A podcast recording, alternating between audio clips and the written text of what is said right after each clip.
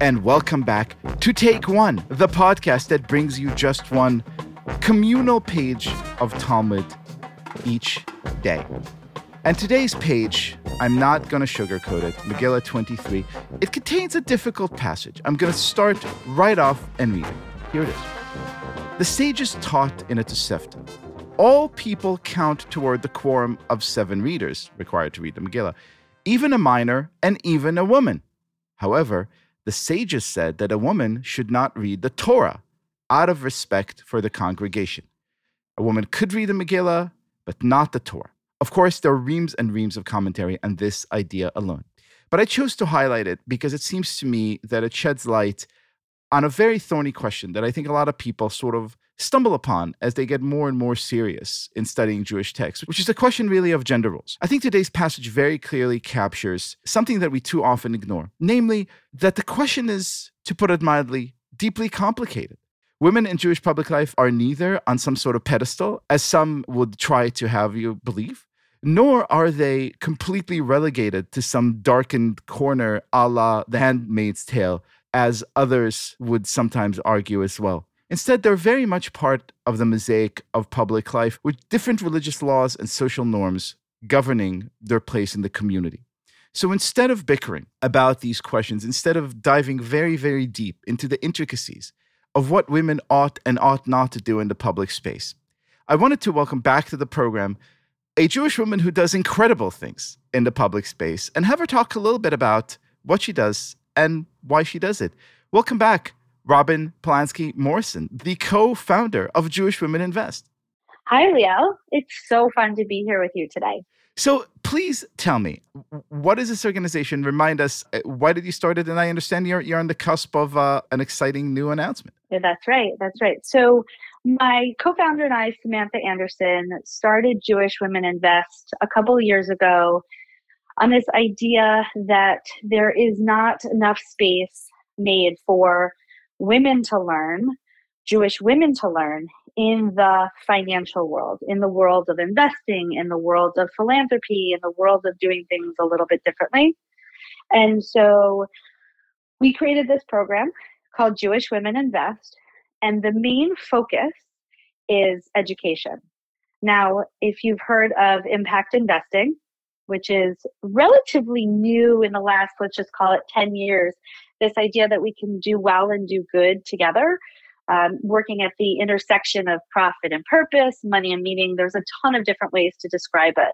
But essentially, we can do good with our money. We can take all of those philanthropic causes that we care about, whether it's water, environment, investing locally, and there's a ton of different issue areas, and we can make money at the same time as doing well. So it's an extension of our philanthropic giving. So we're not looking to cannibalize philanthropy, but we're looking to extend what we already do and the good work that we do when we're granting. This is so fascinating. How did you how did you come to establish this organization? Sure. So I was I've been on Wall Street for about 20 years uh, in several different capacities, but mostly on the investment side, geeking out with the numbers. And then somewhere around 2007, 2008 financial crisis, I was always side hustling with philanthropy and whatever charitable endeavor I could get on. So during the day, I was making money to actually physically feed myself. And at nights and weekends with my side hustle, I was you know, uh, filling my soul, if you will, and really wanting to put those two worlds together, I discovered the world of impact investing, uh, built my own network and acumen, and tried to bring it to the more traditional world. And um, as luck would have it, later in life, I started the family chapter, left Wall Street, and was looking for a way to take all the things that I loved working with women financial literacy, philanthropy, helping, doing good, all the things that I sort of grew up with based on my Jewish values. And so Samantha and I have known each other for a long time. She comes from philanthropic side, I come from the investment side. So we put our heads together and built this program, Jewish Women Invest, which as I mentioned, is goal is to educate women to create a community where women can come together and think about things differently talk about things differently and by things i mean investments and finance. One of the things that i picked up in my 20 years in the investment world is that all too often financial literacy is just it's just it's so prevalent.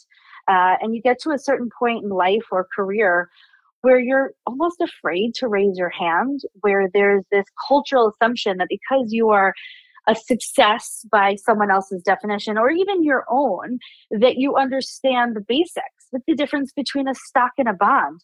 But if somebody didn't teach you those differences, if somebody didn't teach you how to budget, if someone didn't teach you how to think about investing, and that doesn't mean you follow their philosophy, but at least give you sort of the the the roadmap to invest, then how are you supposed to learn? And, and, and sometimes I'll get, well, you know, there's a thousand different resources online, but all of those resources come with their various pros and cons. And there is no substitute for face to face or in today's current world, Zoom to Zoom education and making that, that learning relevant, making that learning exciting or at least being engaged.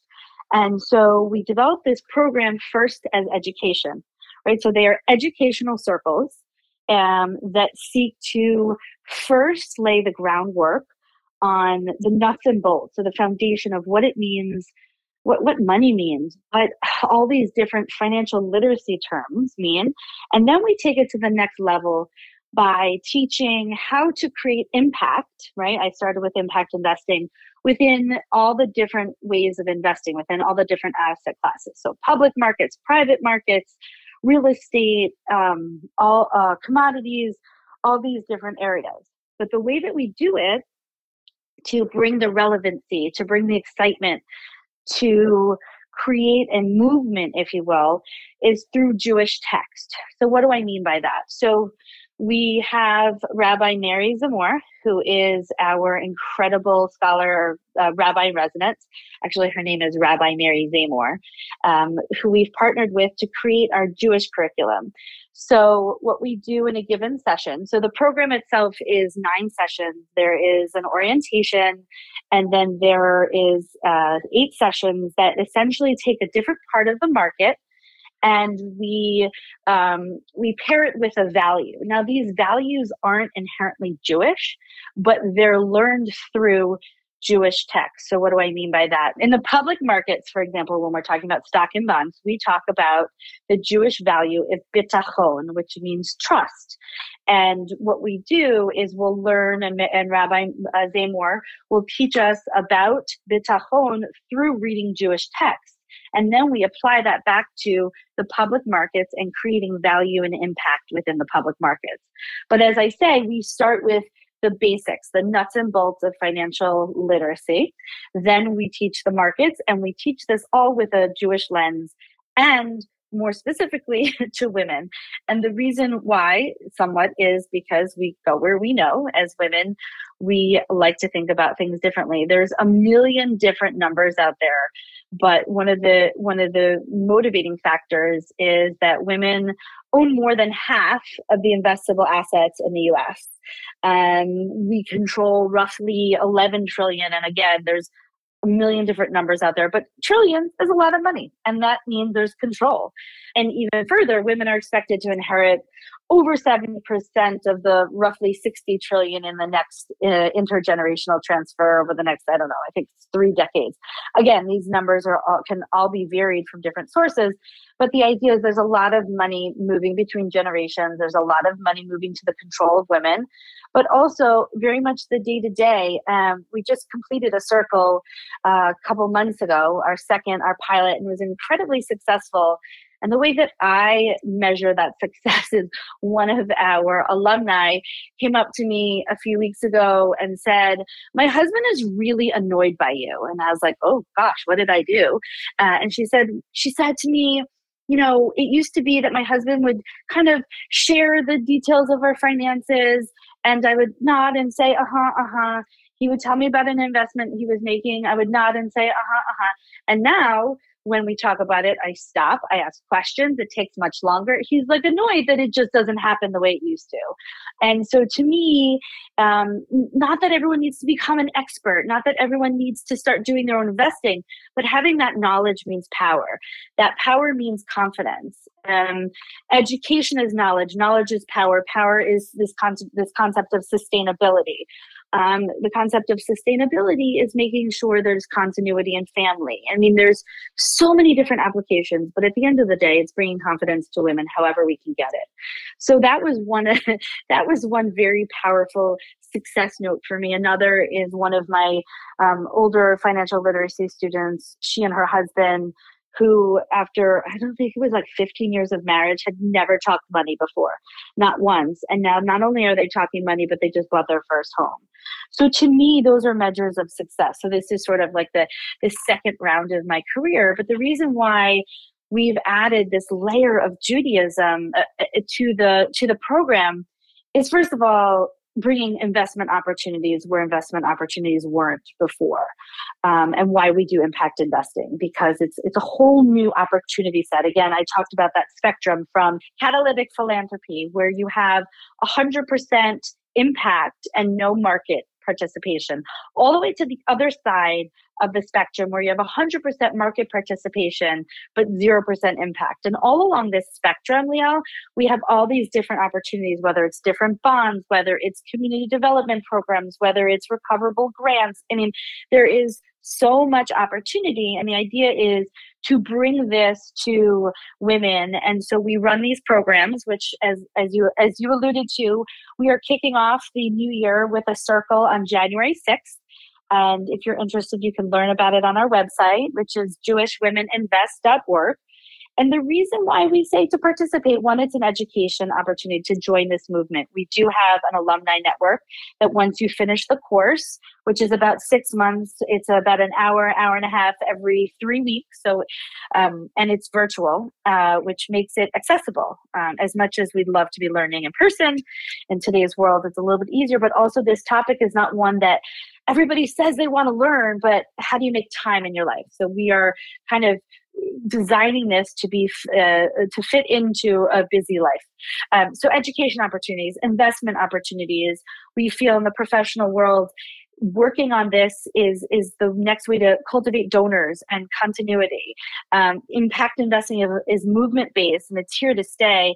And the next generation or even older generations is looking for alternative. They're looking for that next thing along the spectrum. We also think that there's um, there's a reason to use impact investing to help organizations shift their thinking.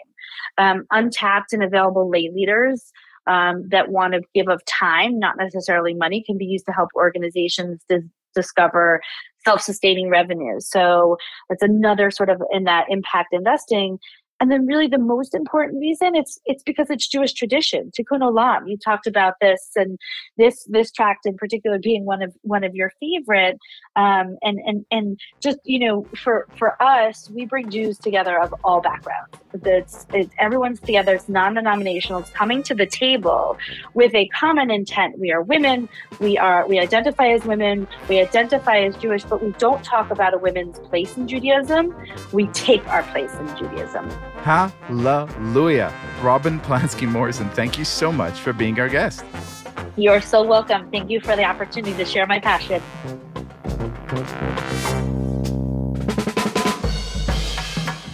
This has been Take One, a production of Tablet Studios. If you enjoy this show, and I hope you do, please go and rate and review us on iTunes or whatever platform you use to listen to podcasts. Each week, we'll be releasing new episodes Monday through Friday, covering the entire weekly portion of Daf. I'm your host, Liel Leibovitz, and our producers are Josh Cross, Sarah Fredman Aeder, and Robert Scaramuccia, with help from Quinn Waller. For more information, go to tabletmag.com slash take one or email us at takeone at tabletmag.com. You could find us on Twitter at take one daf yomi or join our Facebook group by searching for Take One Podcast. I hope we've made your day a little bit more Talmudic, and we'll see you again soon.